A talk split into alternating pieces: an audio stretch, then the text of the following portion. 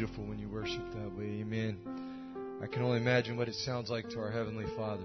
Amen. What will it be like on the day when we can just worship with saints of old, all together, singing that beautiful choir to our Lord Jesus Christ. Amen. What a glorious day that will be. Amen. We're going to take the order of our service now and bring some special needs to the Lord. Amen. I'm going to ask Brother Ben McCafferty if he would take these needs to the throne for us. We ask that you remember our pastor in prayer, uh, his wife, family is not here today. Brother Barry also has a, a, surgery scheduled on his hand. That is going to be on Tuesday, this coming Tuesday.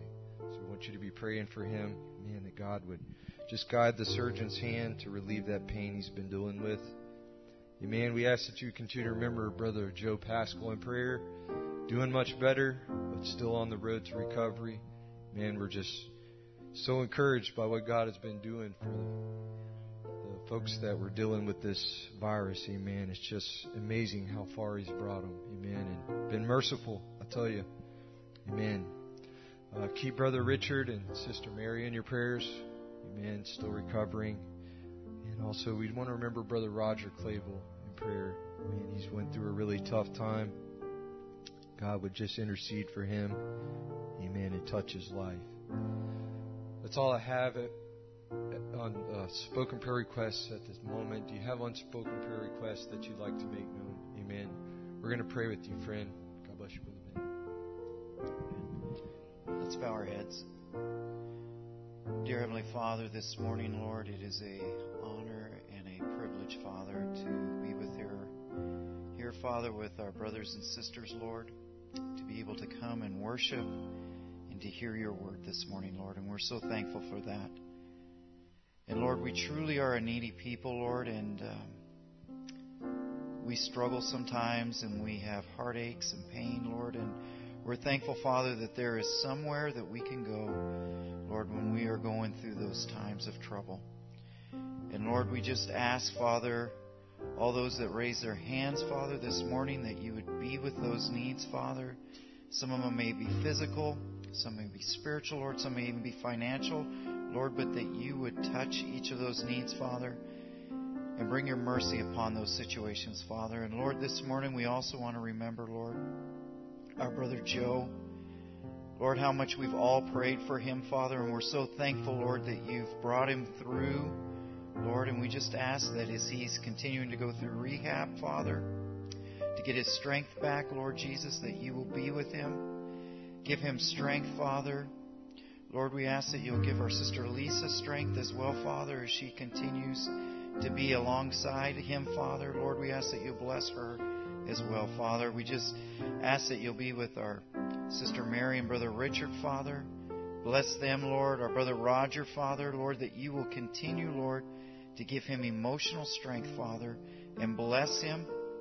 And Lord, this morning we ask, Lord, especially for our pastor. Lord, that you will give him a strength, Father, a renewing, Father, in his body and his spirit, Lord. As he relaxes, Lord, we appreciate our brother Barry so much.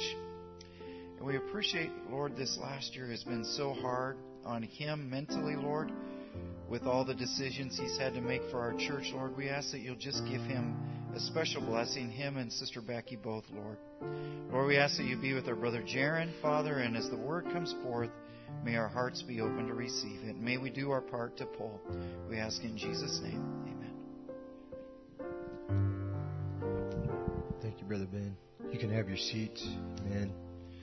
Glad to have the visitors that we see with us today. Brother Joseph Canada texted me and said we had some youth up from the assembly there. It's just good to have you and appreciate your spirit of worship that you bring with us and any others that are visiting. Amen.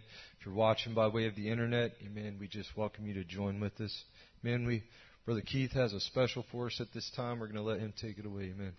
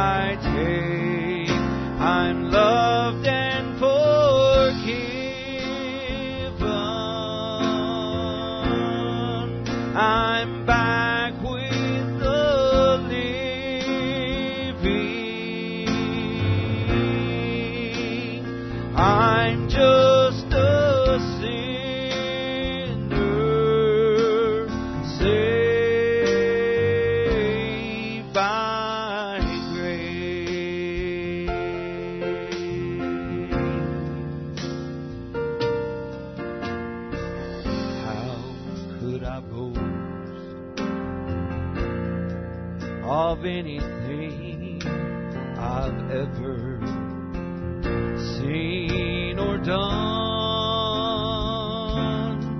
How could I dare to claim as mine all those?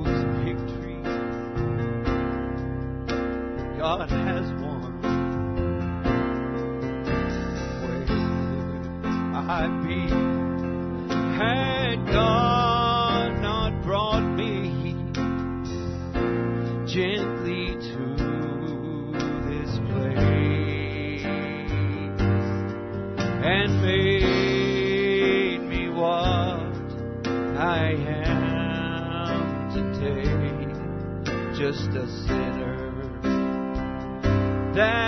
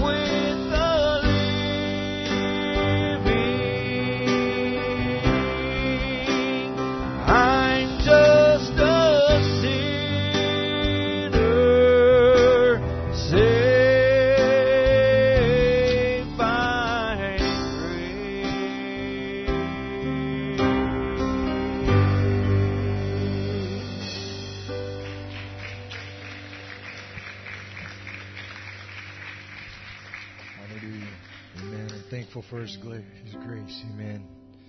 Let's stand together. I'd like to sing the song, In Christ alone will I glory. Key of G. In Christ alone I place my trust. Amen. In Christ alone will I glory, though I could pride myself in battles won.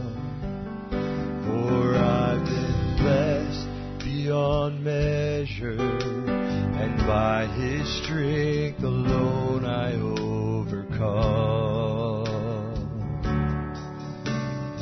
Oh, I could stop and count successes like diamonds in my hands.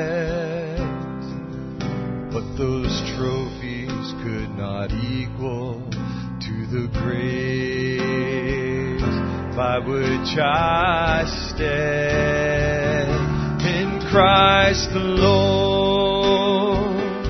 I place my trust and find my glory in the power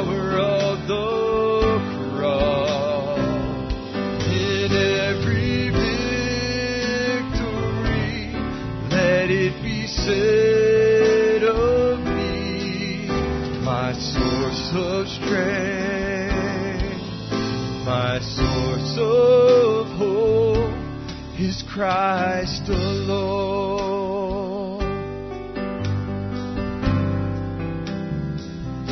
In Christ alone do I glory, for by His grace I am redeemed. For only His tender mercy beyond my weakness to my need. And now I seek no greater honor than just to know Him more and to count my gains but losses to the glory of my Lord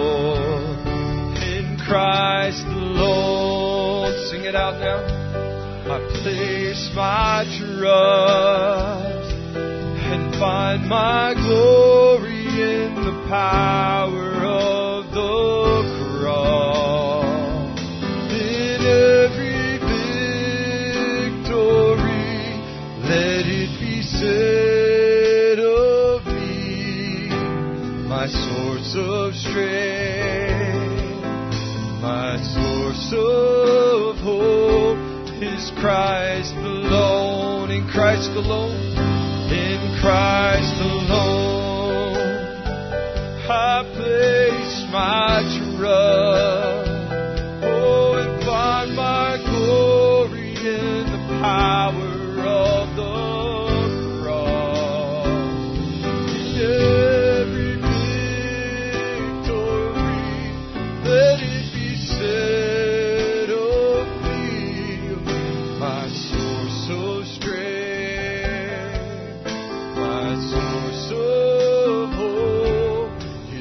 Christ alone. Hallelujah.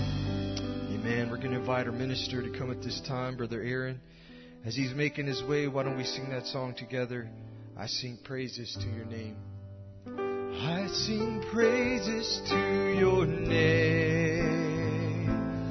Oh Lord, praises to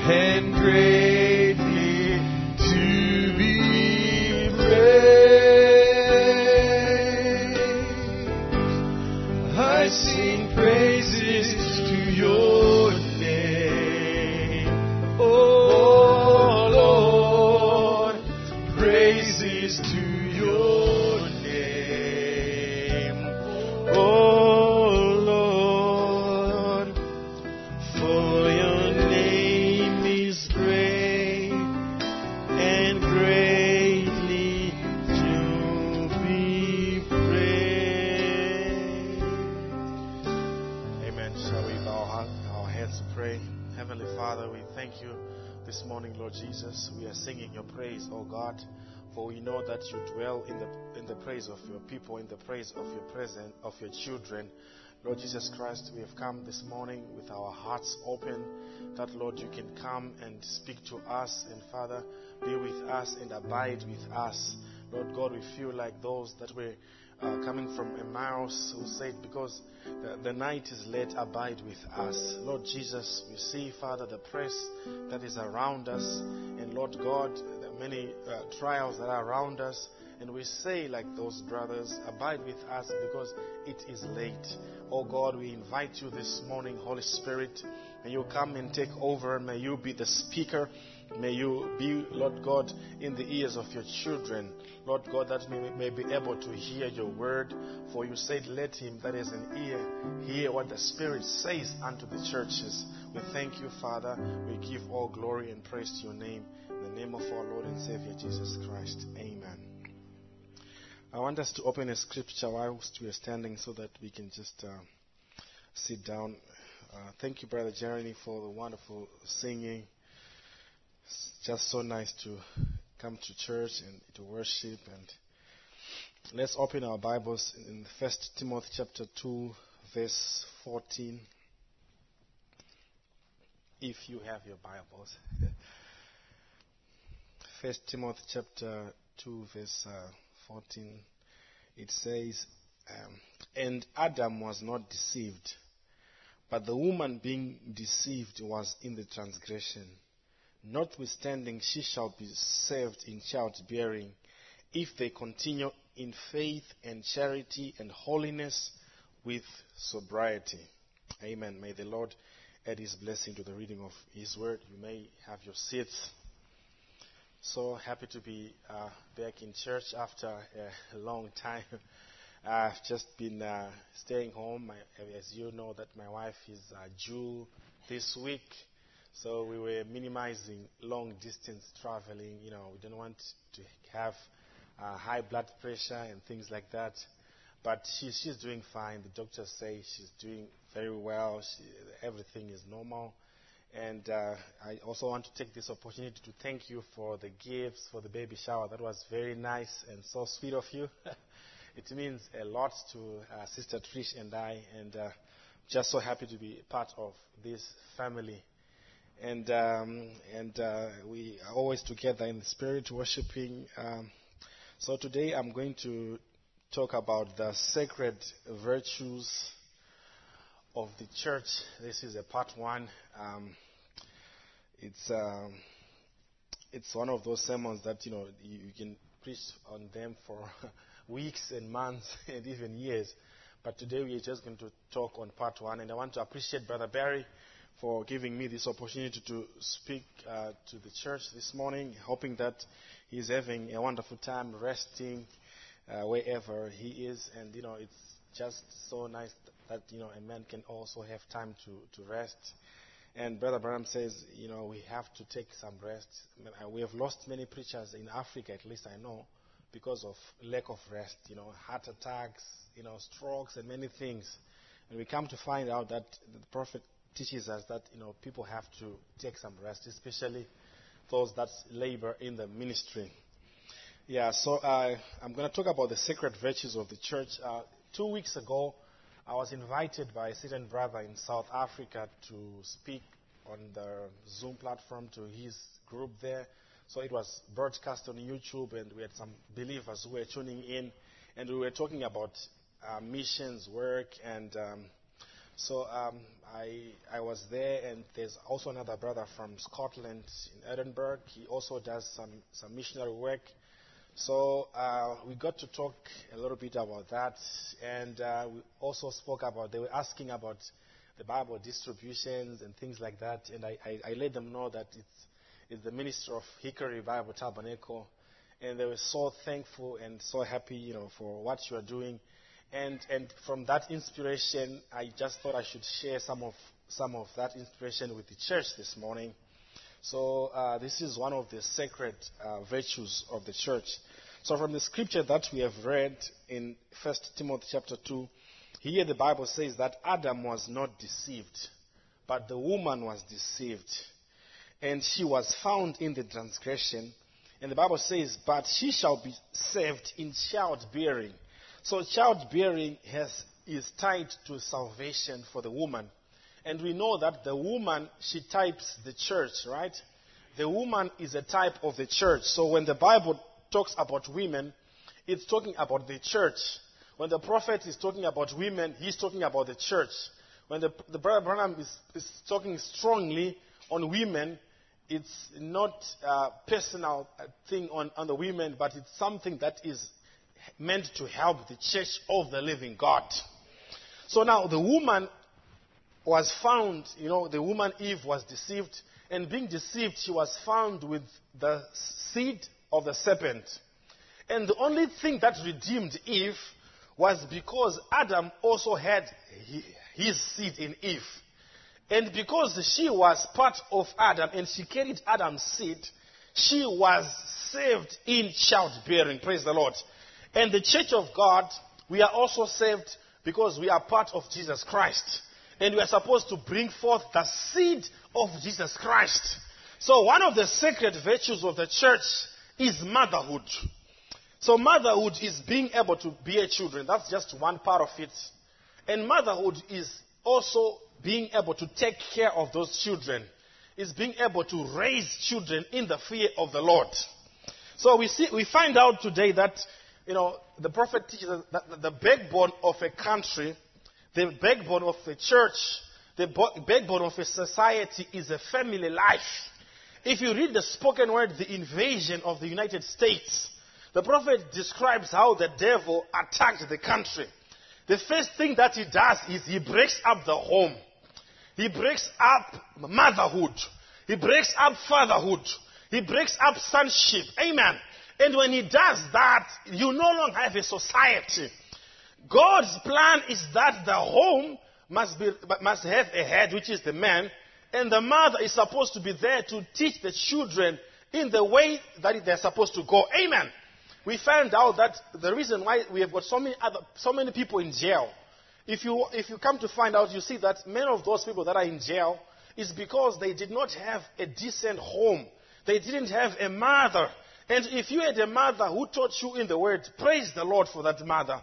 If you have got a mother who prays for you, praise the Lord for that mother. Because it's a sacred responsibility that was given to the woman. Hallelujah. So it's not to raise cats. I know we love our cats. It's not to raise dogs. I know we love our dogs. The first responsibility that God gave a woman was to raise children in the fear of the Lord. And we know because we are living in the last days, there is politics, there's all these things happening, and there's a pressure of taking the woman from her position. Amen. But let me tell you this, my brother, my sister. You are a daughter of God. You are a son of God. You should prioritize what God has called you to become. You should put priority to what God has given you. It's a sacred trust. It's a sacred stewardship. It's something that you must know that this is not given to any other being, not any other animal. It's given to me. When God gives you a, a, a child, it's a privilege. When you adopt a child, it's a privilege. And you are going to be accountable to God in, in, in terms of how you raise that child. You are going to be responsible before God how you raise your children, how you spend your time. One time the prophet, he said, I know some of you women who, you know, don't go to work and, you know, just people, some of you women who go to church, who go to work and leave your children. I know that sometimes we have to work to help, you know, in the family. It's also part of motherhood. I mean, there's a balance to it, right? But then there are some who just, you know, like to go out and leave, you know, their, their kids. And Brother Branham says, one of these days, the, the few dollars that you get and you neglect your children, they shall ring on the day of judgment like the coins of Judas Iscariot. Because you'd have sold out your sacred responsibility for the love of money. Amen.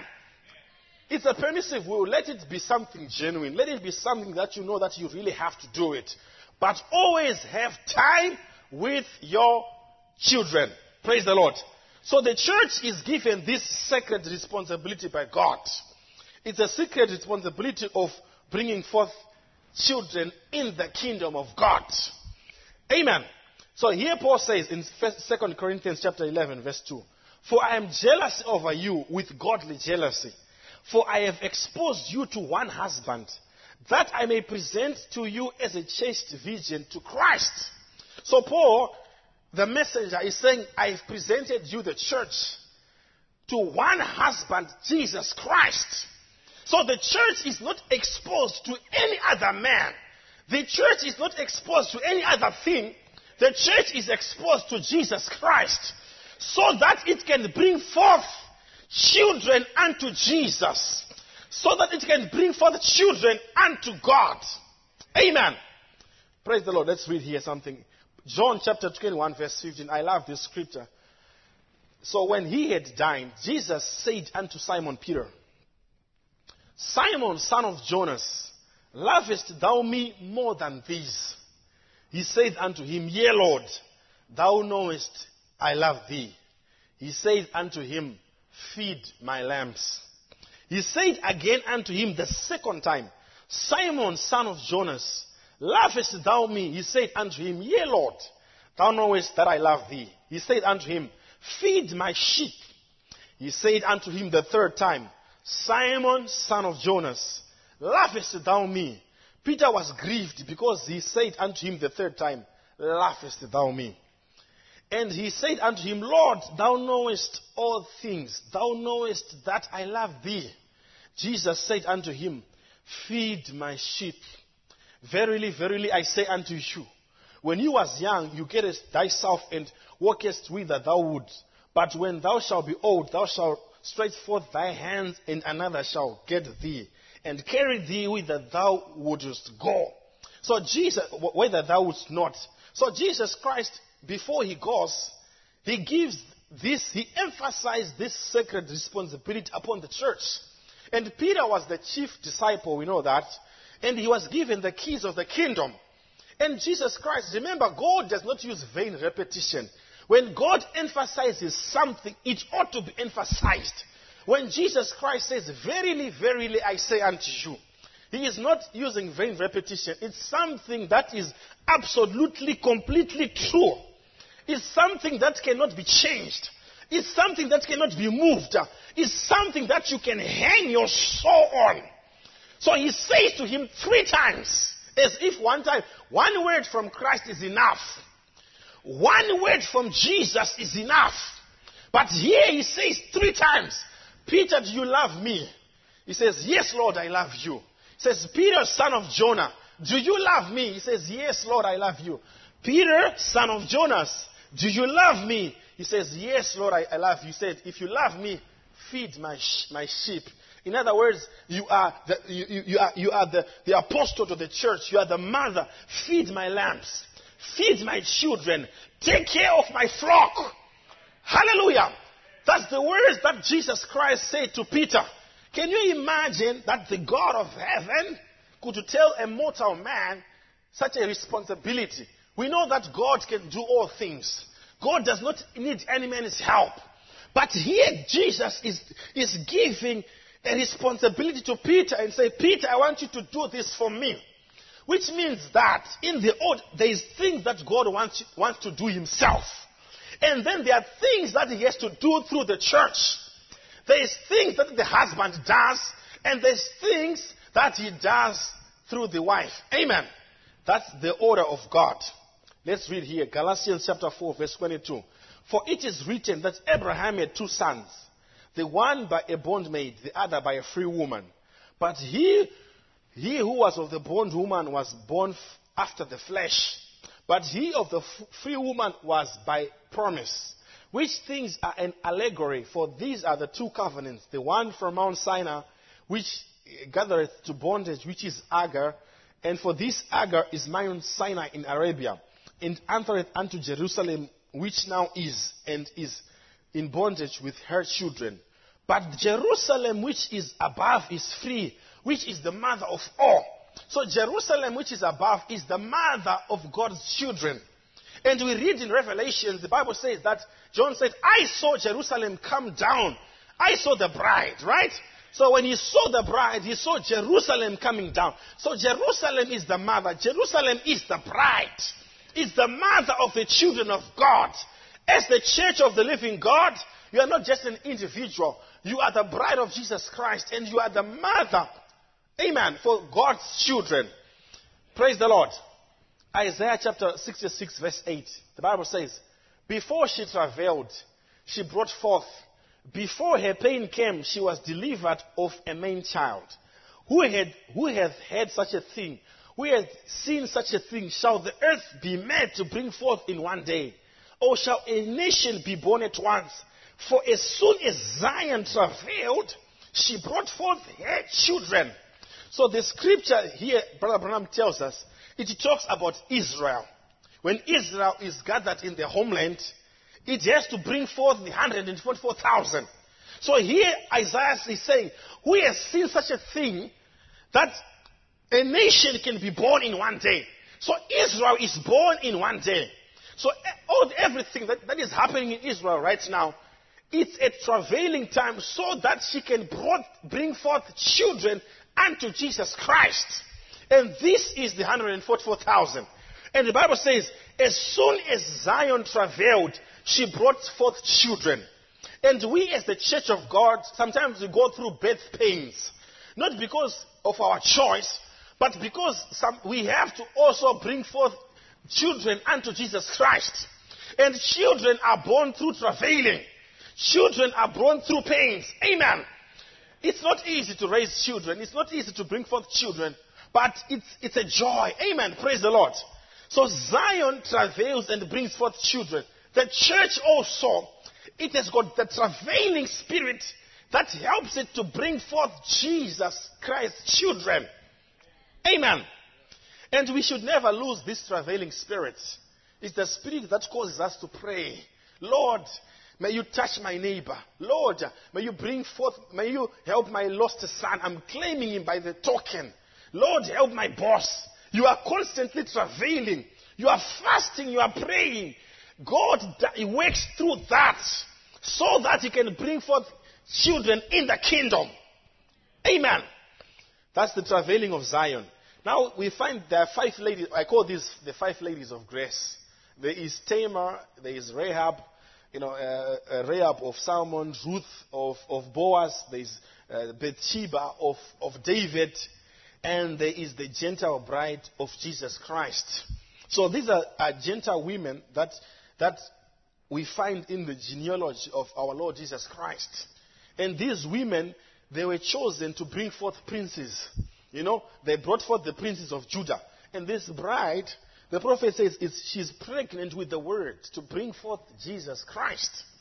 Amen. If you read in Revelation chapter 12, it talks about a woman who had 12 crowns and there was a dragon who wanted to kill this woman and she was you know, given two wings of, a, of, of an eagle because she was travailing to bring forth what? Children. Now, the prophet, I, I found this spoken word which, which I got my inspiration from uh, the invisible union of the bride of Jesus Christ. I got it in Brother Barry's office while I was, back there. So, another confirmation that, you know.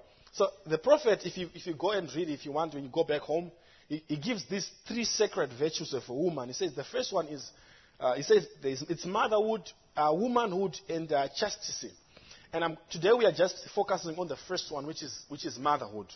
And let's go to the next slide. And he says now there are three sacred virtues of a church there is Christ, there is prayer, and there is the word. So, so motherhood, it, it speaks to the church of, of Jesus Christ. Next slide. So we find in the Old Testament, the Jews, they had seven feasts. And these seven feasts, the, the seven feasts, there were uh, four feasts that happened in the springtime, and there were three feasts which happened in the fall. The other ones they happen in the former rain, the other one come in the later rain. And these feasts, they were tied to the harvest. And I want you to know that God's program is to do with the harvest. So the feasts of Israel, they were connected to the harvest. You could not have Passover unless you have got barley which is ripe. You cannot have uh, uh, the feast of atonement or tabernacles unless the grapes and the wine is ripe, right? So, and, and, and in fact, it was a law that whenever people come, they must bring something unto the Lord. So, time would coincide with the harvest. That's when the feast would come. So, that was, that was how God worked. Remember when they had the first Passover, when they went out of Egypt, and Moses pronounced the plague of hail. The Bible says that the barley and the flax was smitten because it was in the ear, right? But the wheat was not smitten because it was not yet ripe. So when they, their first Passover, the barley was ripe. And that's why it was smitten if you read in the Bible. And remember when they used to do the, the, the, the, the first fruit, the sheaf wave, they had to take the barley which was ripe, which was the first one to ripe, and then, you know, these we call them the grains. So the grains, they used to ripe first, but it was barley and then wheat. And then on the last part, we have got the, the, the, the, the grapes and the olives that ripe first. So that's why Jesus Christ says, I will not drink this cup with you until I drink it anew with, with, with, with you in my Father. You know, when He comes the second time, in the time of the oil and the wine. Praise the Lord. So the harvest has to do with the program of God. Remember when the enemy sowed a seed, the angel said, Shall we uproot this seed? And God says, Don't do it because you may uproot the good seed. Wait for the harvest. So God always comes at the time of the harvest. Remember Ruth and Naomi. They were in Moab and they were sojourning in Moab and they lost everything. But they heard that God had visited his people in Israel. And they went back at the time of the harvest. And Boaz played the kinsman's redeemer at the time of the harvest. So God is, is concerned with the harvest. And this harvest, in the Old Testament, yes, it was wheat and barley. But today, it's not wheat and barley. It's the source of man. It's the field of the earth. It's the field of people. It's Africa. It's Pakistan. It's America. It's, it's Europe. That's the harvest that God is concerned about. Praise the Lord. So Ruth is, re- so, so Boaz redeems Naomi, which is Israel, and takes Ruth in the time of the harvest. And remember, Ruth, where was Ruth when he met, when he met Boaz? Ruth was going behind the reapers. And Jesus Christ says the reapers are the angels. So the church for seven church ages was walking behind the reapers. It was walking behind Martin Luther King. It was walking behind John Wesley. It was walking be- behind William Branham. And at the end, we meet our Boaz. And he opens the book. Up. Hallelujah. Because he finds us in the field. Let me tell you this, my brother, my sister. Don't go to the left. Don't go to the right. Don't go after the young man. Stay in the field of the harvest. Stay in the field of Boaz. Because he is the Lord of the field. And Ruth, one time, she was working in the field with the reapers. And then the next time, she is the owner of the field. Today we are working in the world, brother. We are going to Africa. We are going to Europe. But one of these days, God is going to give us this world. The children of God shall inherit this kingdom. Hallelujah. From Georgia to Maine, it shall be given to the children of God. From Cape to Cairo, it shall be given to the children of God. Because we are the seed of Abraham. When God made a covenant with Abraham, Abraham said, Lord, how will I know that you are going to perform this covenant? And he says, Bring me a heifer, a she goat, and a ram, a turtle dove, and a pigeon, right? And I'm going to show you how it's going to happen. And you know the story. And these five, they represent, you know, the five offerings, the sin offering, the trespass offering, the, the meal offering, and so on. And you know, the, the two bears, Brother Branham says, they represent divine healing because they were never cut. There was divine healing in the Old Testament, and there was divine healing in the New Testament. And Brother Branham says now that, you know, the, in fact, the Bible says, God said to, to, to Abraham, Your children are going to sojourn in a foreign land. And after 400 years, I'm going to bring them with a mighty hand. I'm going to do it when the cup of the Amorites is full. So the only thing that is that God was waiting for was waiting for the cup of the iniquity of the Amorites. And today, the iniquity of the Amorites is becoming full, my brother. We see what is happening with perversion. We see what is happening. There is no political party that can stop what is happening. There is no political candidate that can stop what is, what is happening. It's the finger of God. God does not curse a nation. God does not curse people. God has got two laws. The word Deuteronomy means two laws. If you obey, you get the blessing. If you disobey, you get the curse. So people take their choice. And this country took its choice. And it has gone a path that we cannot reverse. And the only thing that waits for this country is judgment. We are living in the time of judgment. And God does not change. He brings judgment whenever His mercy is rejected. If you reject the light, you walk in darkness.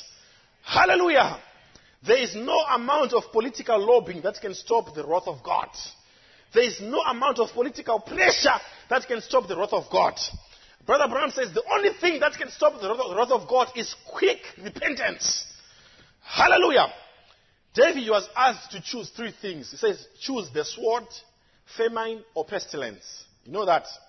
And remember, when God spoke to Jeremiah, he said, Those that are not carried to Babylon, they will face famine, and they will face pestilence, and they will face the sword.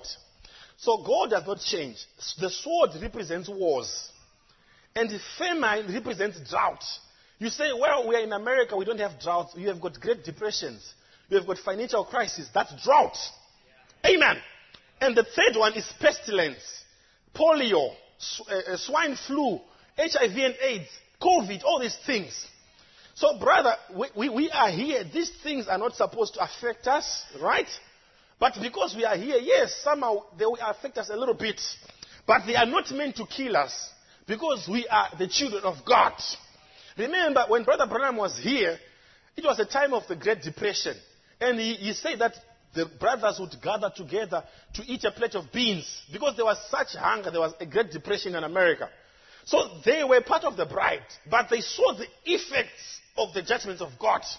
When Brother Branham was here, people said, Brother Branham, there's a pandemic in the land. Can you pray for this uh, smallpox, this polio that is ravaging our children? And the prophet prayed, Amen. So if we go away, if, if COVID goes away, the next thing that is going to come is another financial crisis. If you look right now, the big banks, they are stocking commodities like silver and gold because they know that one way or the other, we are going to have another global financial crisis. And there is no economist from Harvard or from any Ivy League that can stop that because it's the finger of God. The only thing that the church needs to do, brother, is to go up. The only thing that you and I need to do is to go up. I don't care if, you know, they give the Republicans or the Democrats, I am not, you know, concerned or worried. I just want to be out of here. Because it's just one thing after the other. Because remember, the, the, in, in, the early days, they had the Spanish flu, which wiped about almost a quarter of Europe, I, I think. Because remember, God does not change. Brother Branham says, when a seal is broken, a mystery unfolds. And people that believe that mystery, they are sealed into the kingdom.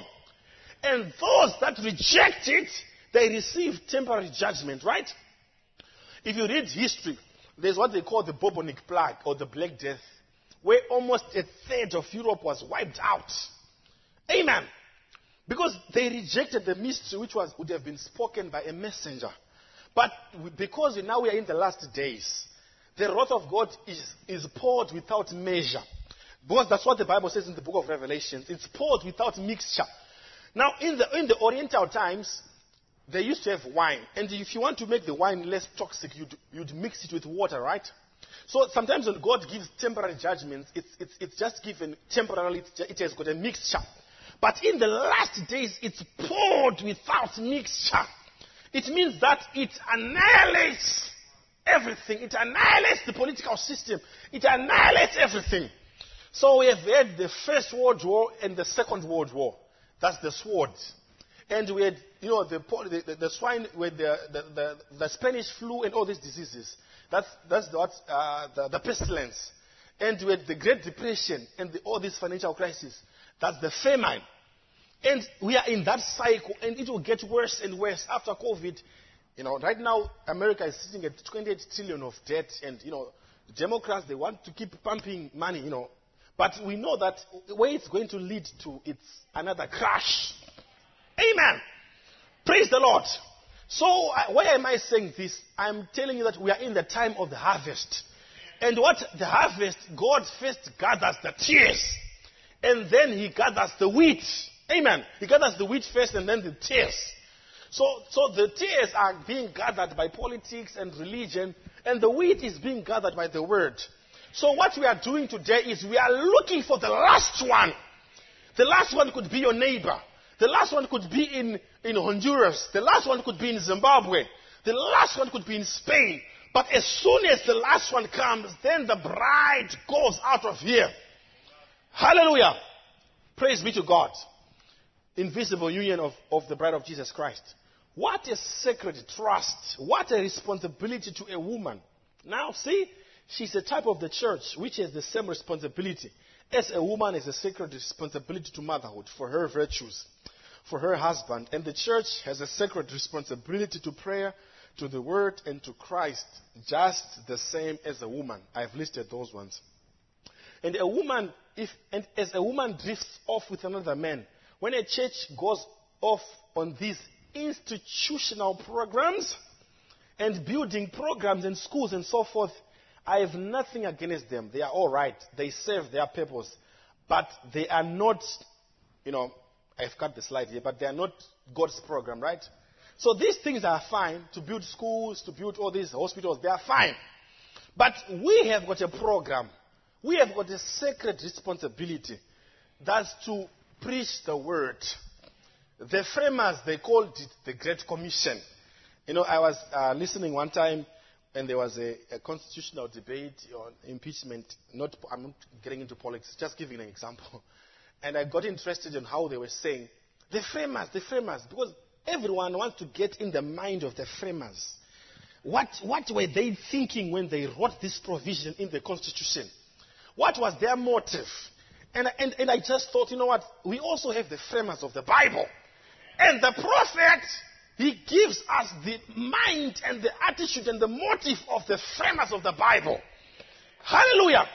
If you don't know the, the mind, the motives of the framers, you get into a constitutional nightmare.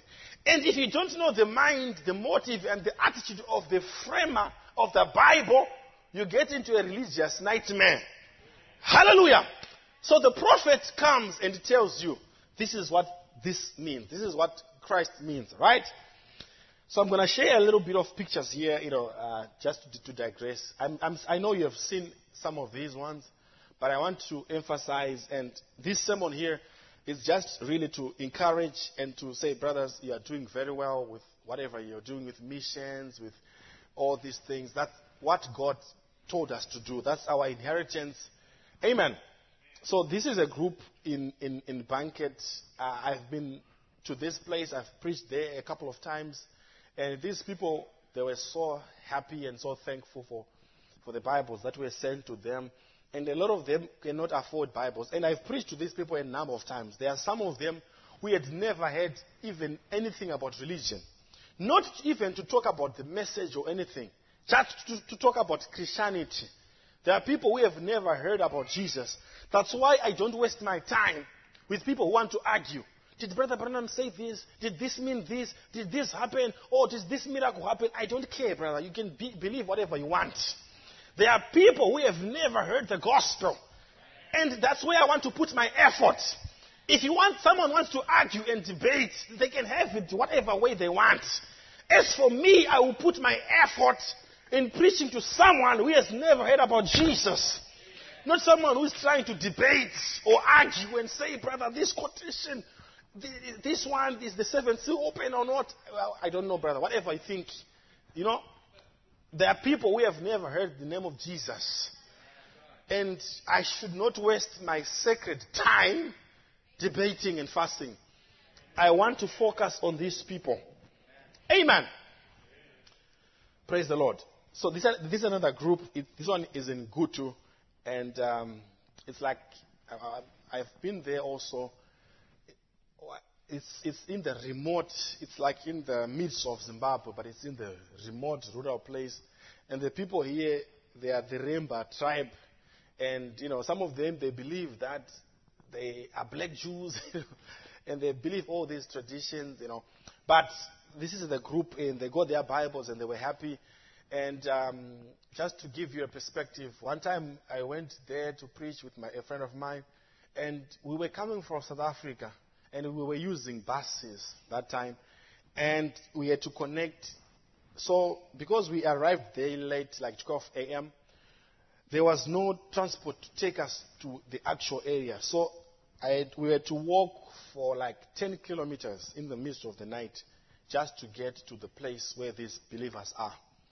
So, so I remember I was so tired that day, and you know, you walk for 10 kilometers, and you get there, you are the song leader, and sometimes you are the preacher, and then after you preach, you lead people into worship, you pray for them, and you close, and you go. And sometimes you're also the trustee, so you'll be having all these offices. and then you walk for another 10 kilometers back, you know? And, and these people are so thankful, and uh, they don't have, you know, like the technologies that you have. Some of you people, when, when, when you can't come to church, you tune in and you go to the website and you can, you know, listen to all these sermons. But they don't have, some of these people, they, they, they, they rely on the preacher to come. But, you know, if you send them Bibles and, and spoken word books and translations, it really, really helps them. Amen. So, and this is another group in the place called Trelawney. Uh, it's, it's a, it's, these are farms, pretty much. I, I've been there also, and um, and they are a very nice group of people. And you see, we, we were because of the lockdowns, we, we, were, we had to, people had to go door to door to give this Bible. Sometimes you couldn't gather people all at one place because of the lockdowns.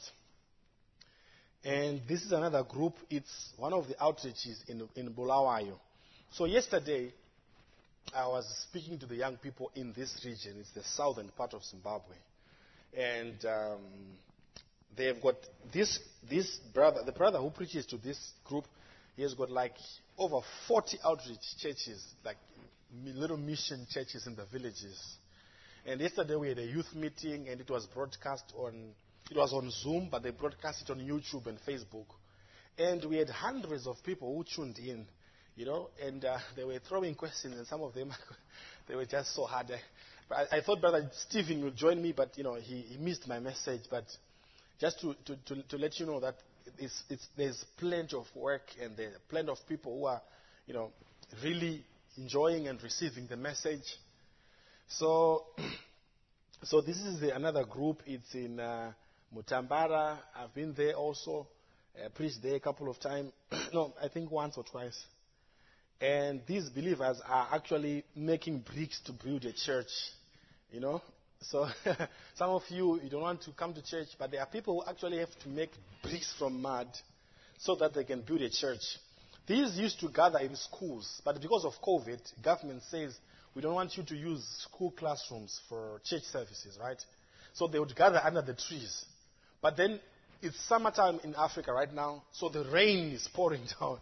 So now they have to quickly make these uh, bricks so that they can build, you know, uh, temporary structures. So you see there the brothers and sisters, they are right down into work. So this is one of the group that we, we, we sent out the Bibles.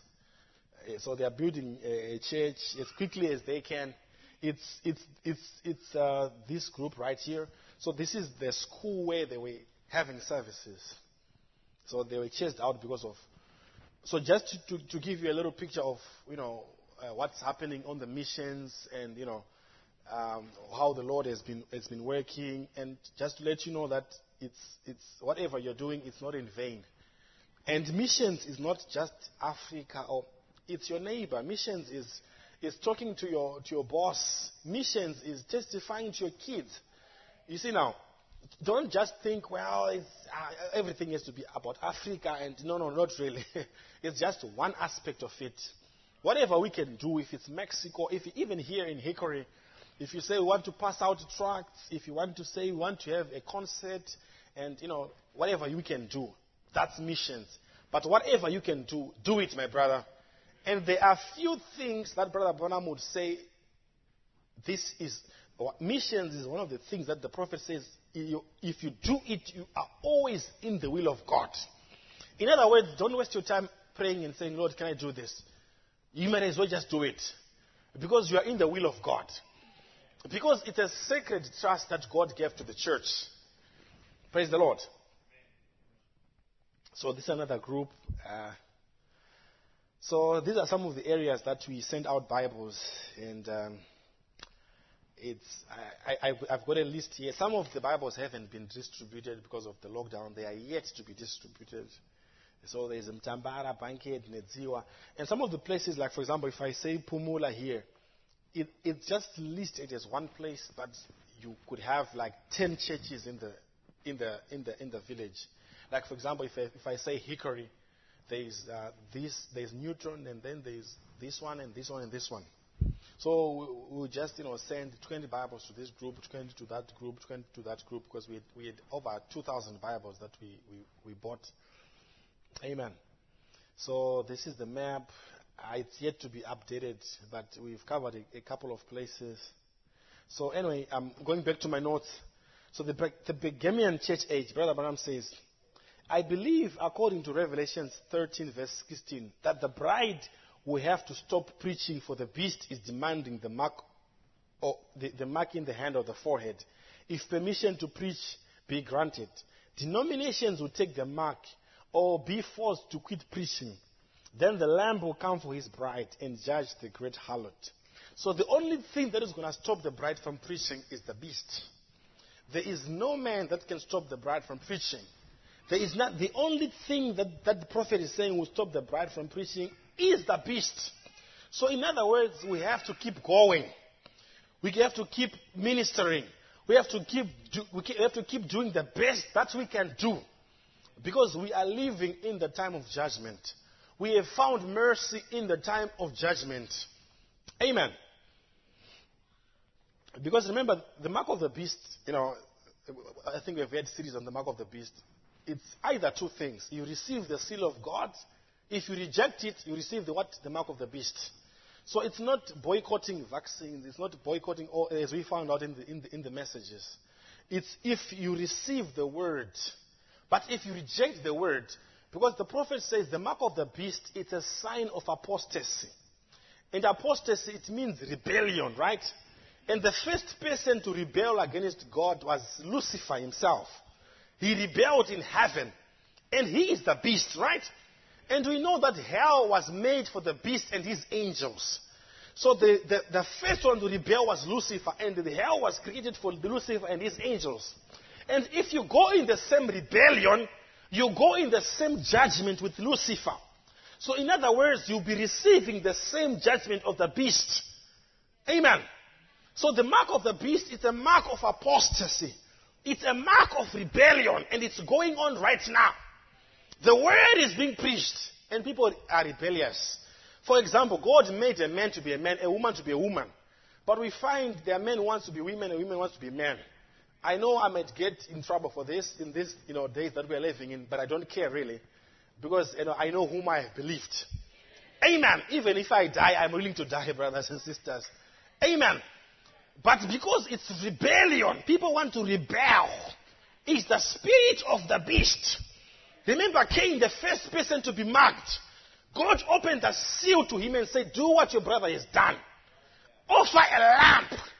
But because he was of the evil one, he says, No, I'm not going to do it. And rather than obeying God, he slew his brother. So someone will say, brother, you know, my hormones, I was born like this, you know, I just had this natural proclivity, I just love men. You are not responsible for the way you are born.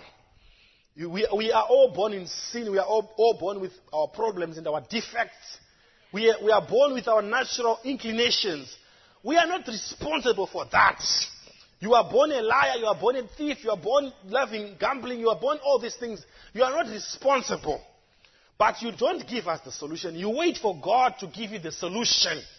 We will show you the solution in the Word of God. Offer a lamp as your brother has done. And if you accept it, God can save you. But if you say, well, the Bible is wrong, then you go into apostasy. You are marked for rebellion. That's why God told Saul, for the sin of rebellion is like witchcraft. Amen. Praise the Lord. So the people, they rebel against the Lord. To rebel, you don't rebel, you only rebel when you are showed the truth. When the truth is ministered to you, that's when rebellion comes. If you walk in ignorance, then God cannot condemn you. But this is the condemnation that comes to the world. That the light has come, but men loved darkness because his deeds were what? Were evil. Praise the Lord. Let's read God has provided lamp. If the first, if the first church that came off the vine was a Pentecostal church with all the gifts, if that, if that ever really puts out another branch, they will write another book of Acts behind it. And that's what they had in the days of the apostles. And the apostolic age never ended. So the apostolic age never ends. The apostolic age has to go on and on and on. And the reason why sometimes we don't see the great powers of God that we, that we read in the Bible is because we are not in the program of God. If you want to receive the blessings of God, you have to get into the program of God. I don't have time. I could share with you some of the testimonies that I saw in the fields in terms of healings and miracles. Those things, they happened because God was vindicating His word. Because, you know, when you are testifying to people who are new, when you are, God is obligated to back up His word. Because that's His program. But when you, when you come to church, we are believers. Sometimes there's no need for God just, you know, like the prophet talks about, you know, the Bible talks about speaking in tongues and interpretation. It's for the edification of people who come who are new. Right? So there's nothing to prove here. You know, you people know that God is a healer, all these things, and we want miracles and we have them. But it's not so much demonstrated in the church. but it's demonstrated out there in the fields. You don't need, nuclear weapons when you are, you know, in the camp. You need them when you are in combat out there. That's where you see all these great things. And remember, Brother Branham, he had three pulls. Now, the first pull and the second pull and the third pull. Now, the essence of these pulls, it was pulling God's fish. The essence of the, of, of the pulls was to pull God's people from denominations, God's people from the world. The essence of the plagues of Moses was to, to take people from Egypt. So don't lose focus. The essence of all the miracles and all the, all the things that God does is to bring forth children in the kingdom. Amen. You say, brother, I wish I could see the things that were happening in the days of the prophet. They, they are happening. You may not be a witness of it, but they are happening. I've been in the field for a lot of my, my, my, my, time when I came in the message, and I can tell you I've seen a lot of things. I've seen a lot of things by, by the grace of God, witnessing what God was doing. Not because there's some, there's some special man or some, some special gift. No. The simplicity of just walking in the program of God. Praise the Lord. God has a provided lamb. For the promise is unto you and to your children and to them that are far off. Even as the many as the Lord our God shall call. And as, a, as, as long as God is still calling, the apostolic age still goes on. I know there are people who say, maybe we can just sit in our homes, just listen to a tape and not do anything. That's all right to listen to tapes. I encourage people to listen to tapes. But the apostolic age must still go on. People have to, they have to hear the word of God. The preachers have to, have to be called out and they have to minister. Amen. Praise the Lord. Investments. I was speaking last night coming down on the elevator. There was a lady on the elevator talking about about she was going to church to a, to a church party. Said it's in the basement of the church. We are going to play bunko, and they had turkey. They was going to give away, and this was to help pay the pastor and the missions. See, you are adopting something that isn't God's program. It never, if it ever gets to a place that I cannot preach the gospel until it's to indulge in things like that, I would close the Bible and go home. It's too bad. But we have it. Why? Because it's turned down the policy of eternal life. That's what does it. Lost love. When you lose your love for Jesus Christ, you lose your, your love in, in Christ's program. And Brother Branham says one of the evidence of the Holy Ghost is having a burden for the lost. Amen. When you have that burden for the lost, that's another one of the signs. You know, you, I cannot put the Holy Ghost in a box. I'm just saying one of the signs is having that burden for the lost. Having that, we can have all other programs, but they come second. The first program is to go to the lost. And you know what? I believe the reason that this is because they haven't been convinced yet, and it's God with us. I believe I believe that people really do that sincerely and think that God is in programs of organizing churches and making big denominations and bringing more people like in building finer buildings and so forth like that. That that that isn't God's program. That is God's program.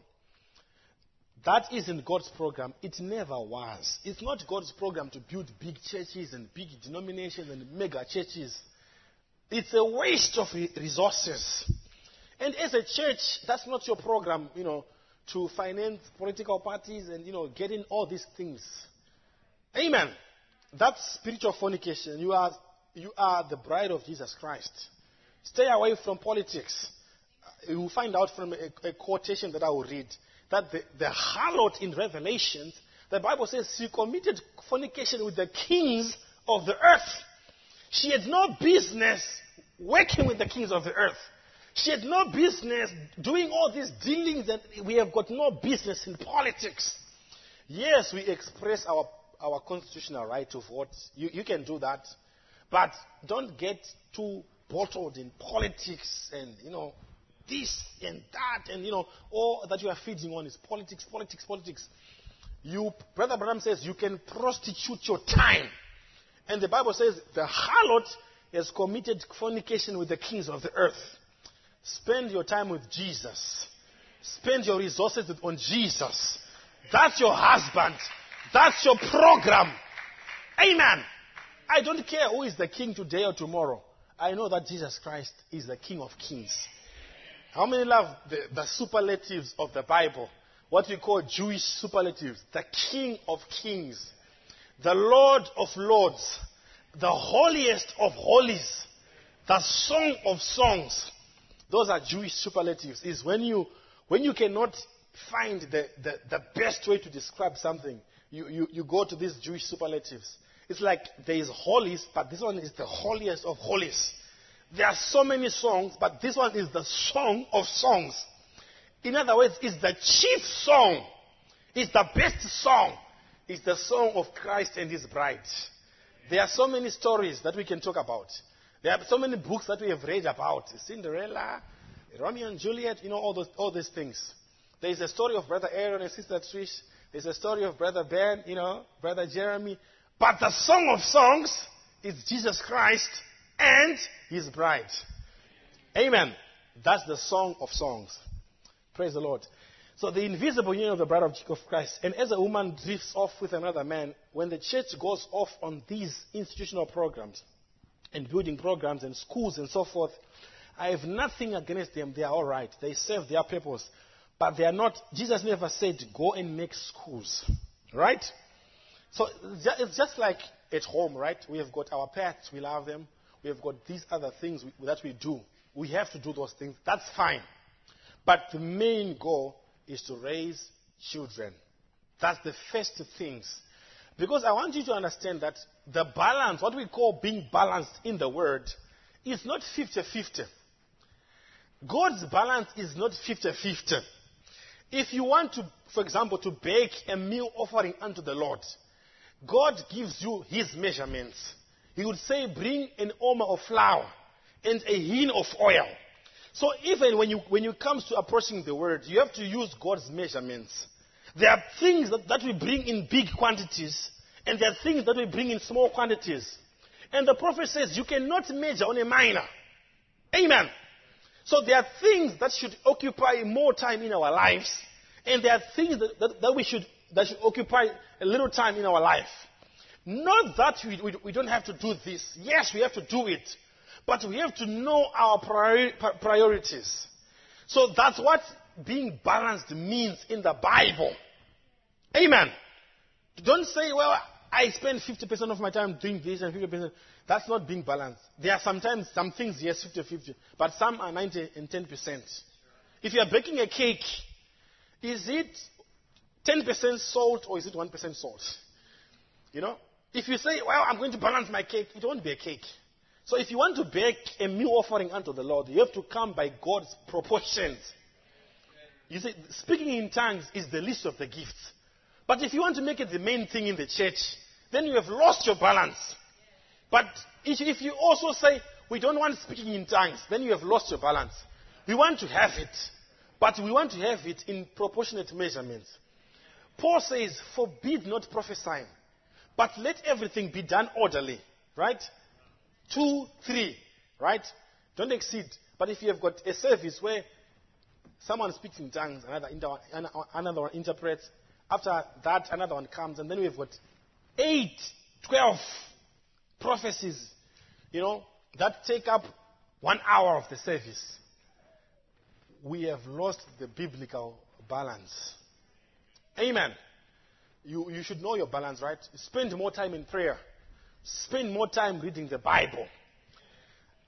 We don't say don't read other books. Brother Branham used to read the Reader's Digest and all these things. But if it comes to a place where you spend 10 hours reading a novel, 10 hours reading magazines, then you have lost your balance. Spend more time reading the Bible. Spend more time reading the spoken word. And then the other 1%, you can read the New York Times and all, the, all the, these other things that we need to, to, to, read, to read about. But don't be like a bookworm. You're just reading all kinds of books. And if you, somebody asks you, what are the three virtues of a woman? You don't know them. Because you are spending. Remember Miss Methodist, when Brother Branham saw the Methodist church in the vision, her wedding garment was filthy and, and she, she said, I have, I have been busy. You know, she was busy with the wrong programs. Amen. Preach the word. That's where they neglect it. Not make institutions, hospitals, and so forth. Them is all right.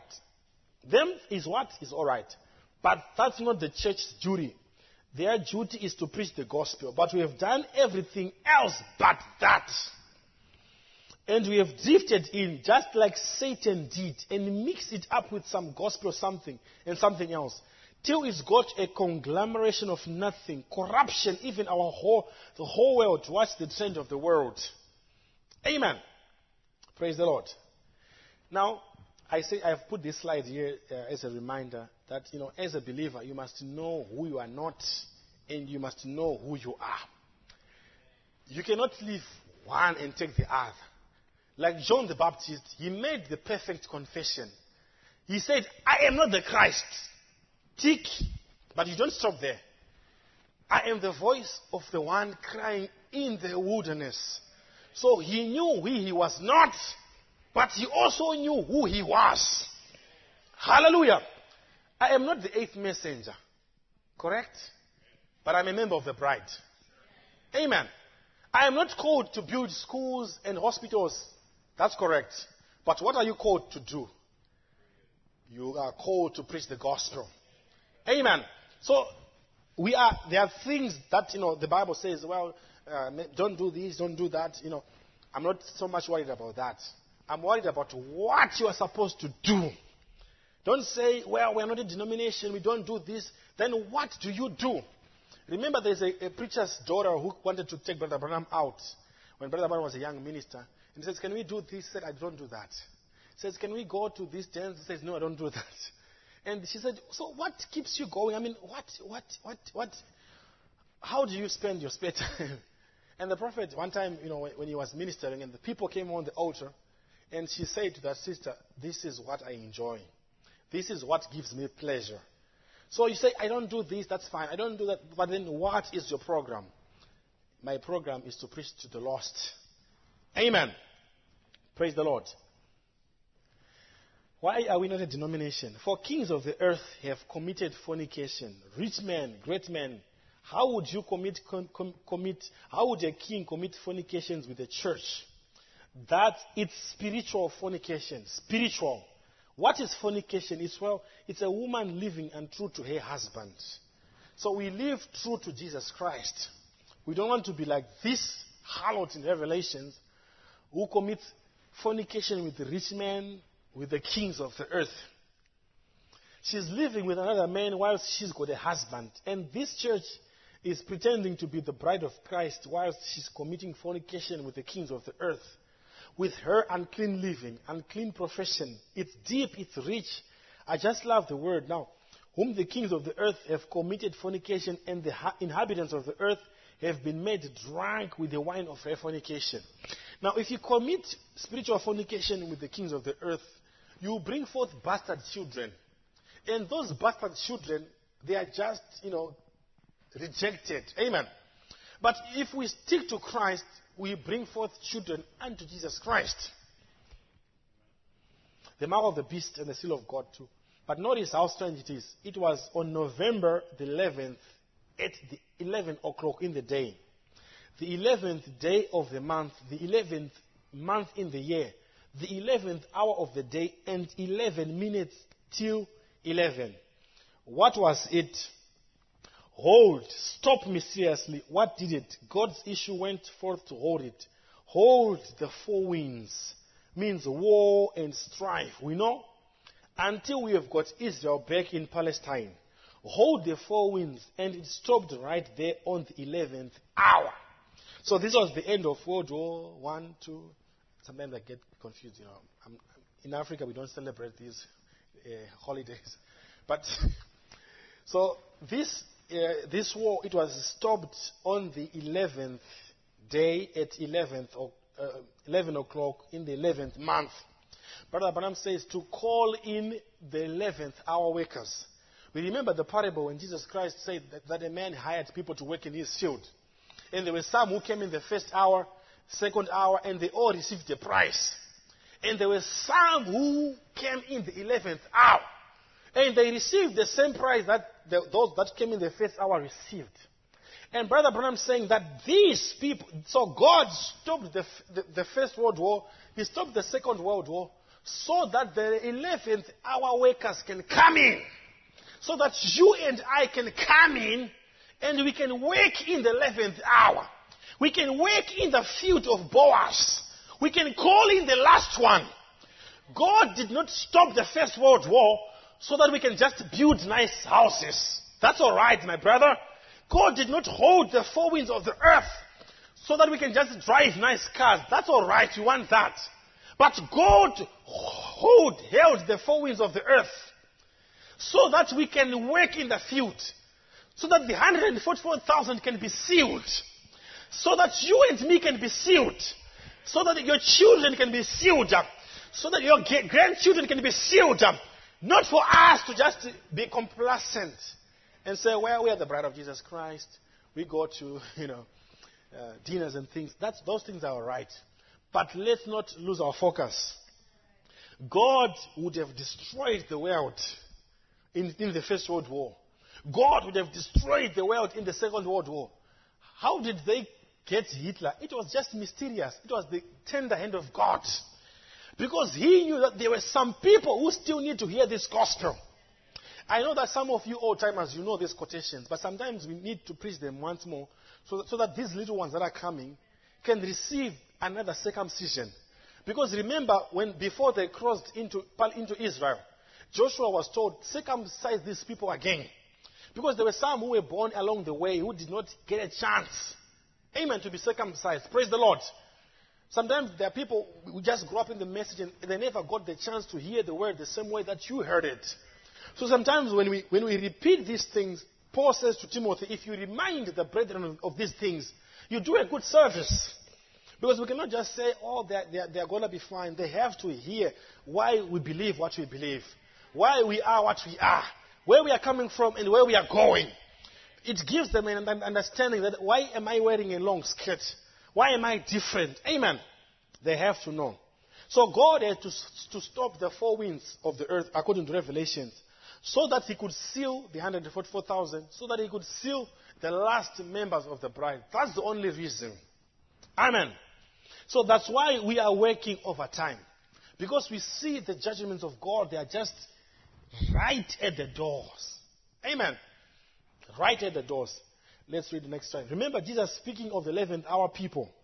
And the one that come in the 11th hour, what did he say? Oh, don't be dumb, be spiritual. Look, how did he say? The 11th hour people got the same wage the one did that come in the first hour. Then the baptism of the Holy Ghost has got to write back and seal the Jew. Like the first one was sealed.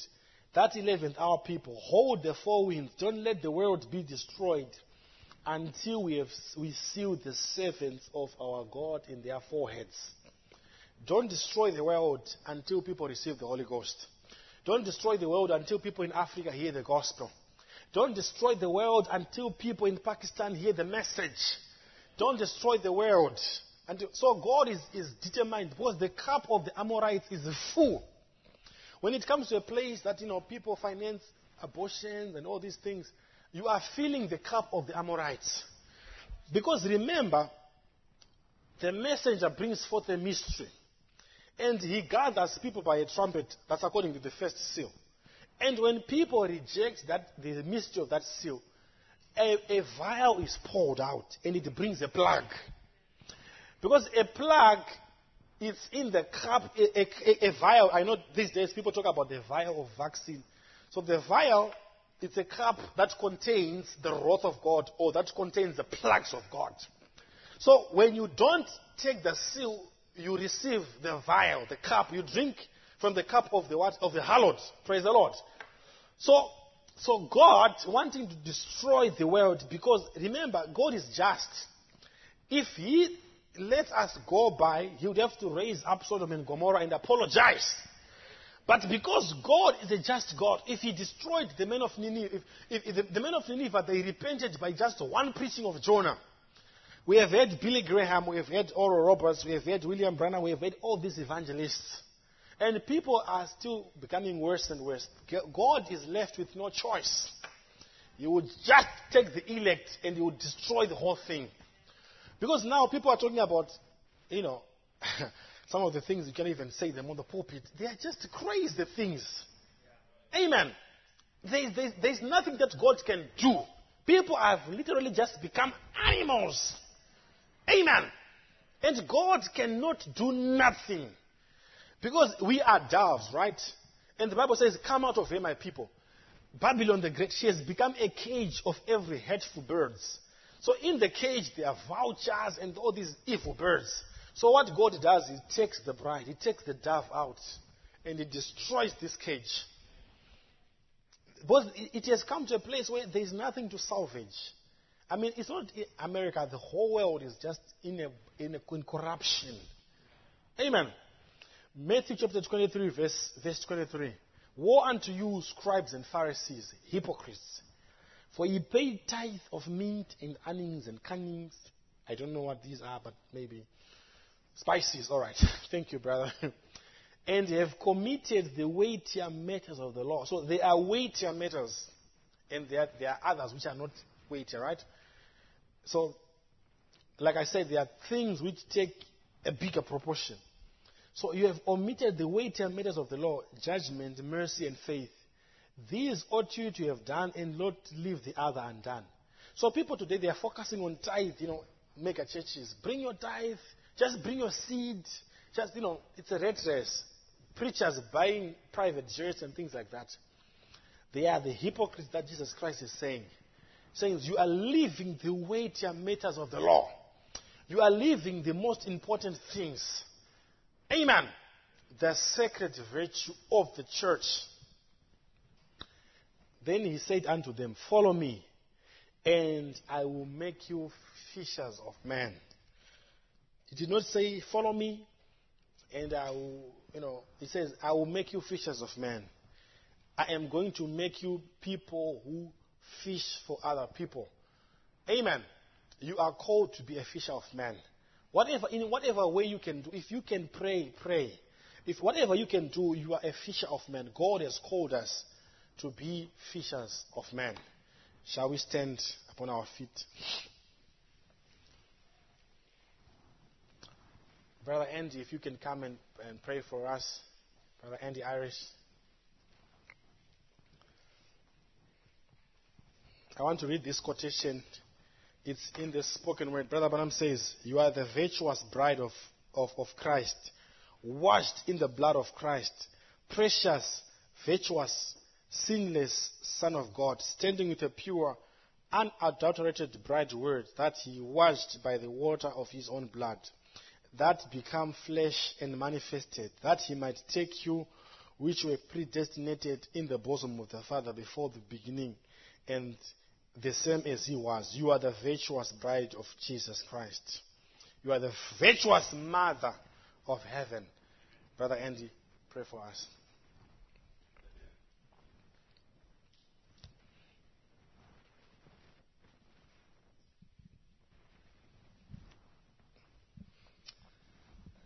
Precious and lovely Lord, Lord Jesus, with our heads bowed, Father, the words have been spoken.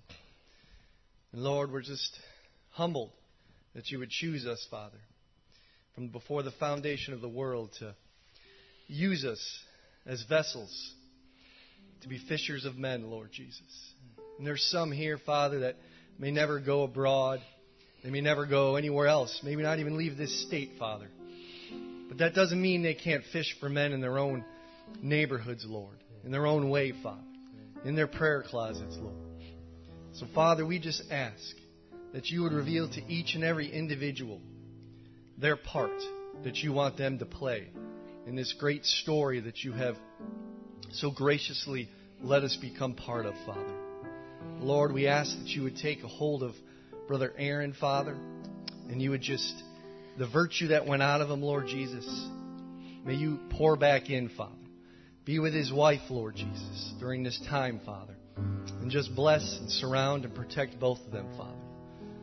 And Lord, help us. Help us, Lord Jesus, where we fail you. Help us, Lord Jesus, where we prostitute our time, Father. I know I'm guilty of that. And so, Father, I ask, Lord Jesus, that you forgive me. And those of you out there, I can't repent for you. but if you adjust in your own way, you know, Lord. You know, we know. We know what we do. We know when we fail you, Father. And so we just ask for your forgiveness. We know you're going to forgive us, Lord. But put something in our hearts, Lord Jesus. Put something, Lord, in our minds that where we could be used by you, Father, during this final race, this final push toward the finish line. And Father, once again, the word's been sown in our hearts. Now, as we worship a little bit, Father, may you come and may you water it and may it grow to fruition, Lord. And Lord, we, I don't want to settle on 30%. I don't want to settle on 60%. Amen. Lord, I want, I want the 100%. And so, Father, we would ask that. And we ask it all in the precious and holy name of Jesus Christ. Amen. Amen.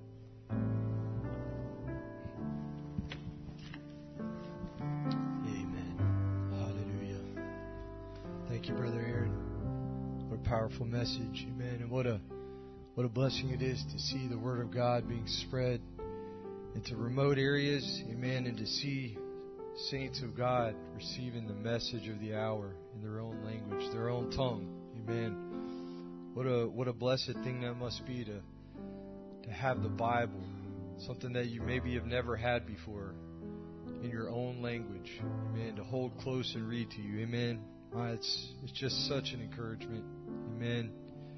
Hallelujah. Let's sing a little bit together as we as we close our service today. Sing this with me. Consume me, Lord. Consume me, Lord,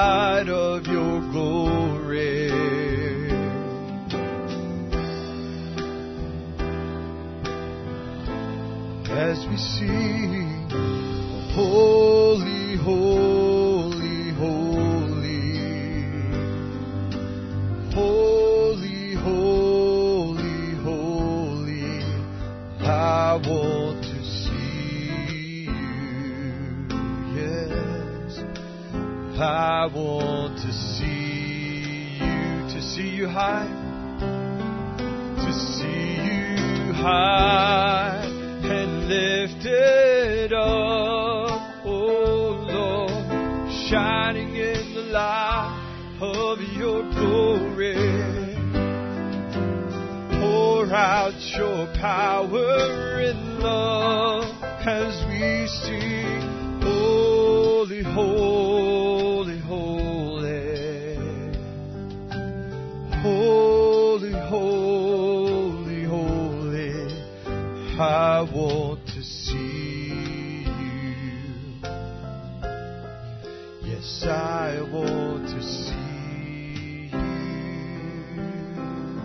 we sing this song, Commune with Me?